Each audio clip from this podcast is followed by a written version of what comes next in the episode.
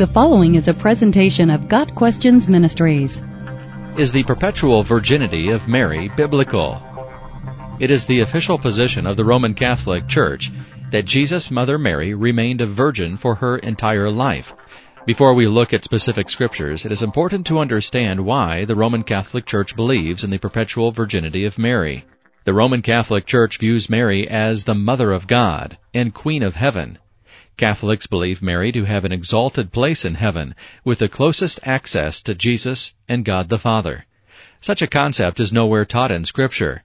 Further, even if Mary did occupy such an exalted position, her having sexual intercourse would not have prevented her from gaining such a position.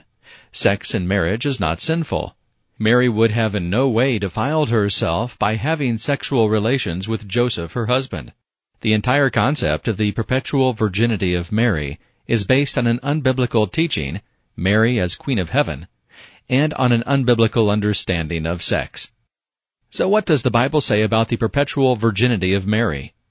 Using the New American Bible, which is a Catholic translation, we can see that the perpetual virginity of Mary is not taught in the Bible.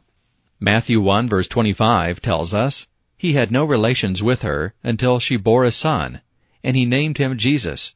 He, Joseph, did not have sexual relations with Mary until after she bore a son, Jesus.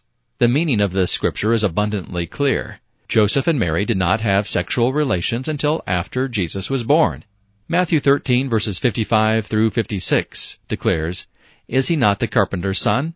Is not his mother named Mary, and his brothers, James, Joseph, Simon, and Judas? Are not his sisters all with us? Catholics claim, correctly, that the Greek terms for brothers and sisters in these verses could also refer to male and female relatives, not necessarily literal brothers and sisters. However, the intended meaning is clear. They thought Jesus to be Joseph's son, the son of Mary, and the brother of James, Joseph, Simon, and Judas, and the brother of the unnamed and unnumbered sisters father, mother, brother, sister. It is straining the meaning of the text to interpret brothers and sisters as cousins or relatives, with the mentioning of Jesus' mother and father. Matthew 12 verse 46 tells us, While he was still speaking to the crowds, his mother and his brothers appeared outside, wishing to speak with him. See also Mark 3 verses 31 through 34, Luke 8 verses 19 through 21, John 2 verse 12, and Acts 1 verse 14 all mention Jesus' mother and his brothers. If they were his cousins, or the sons of Joseph from a previous marriage, why were they mentioned with Mary so often?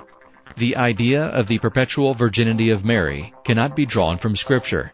It must be forced on Scripture, in contradiction to what the Scriptures clearly state. Got Questions Ministry seeks to glorify the Lord Jesus Christ by providing biblical answers to today's questions. Online at GotQuestions.org.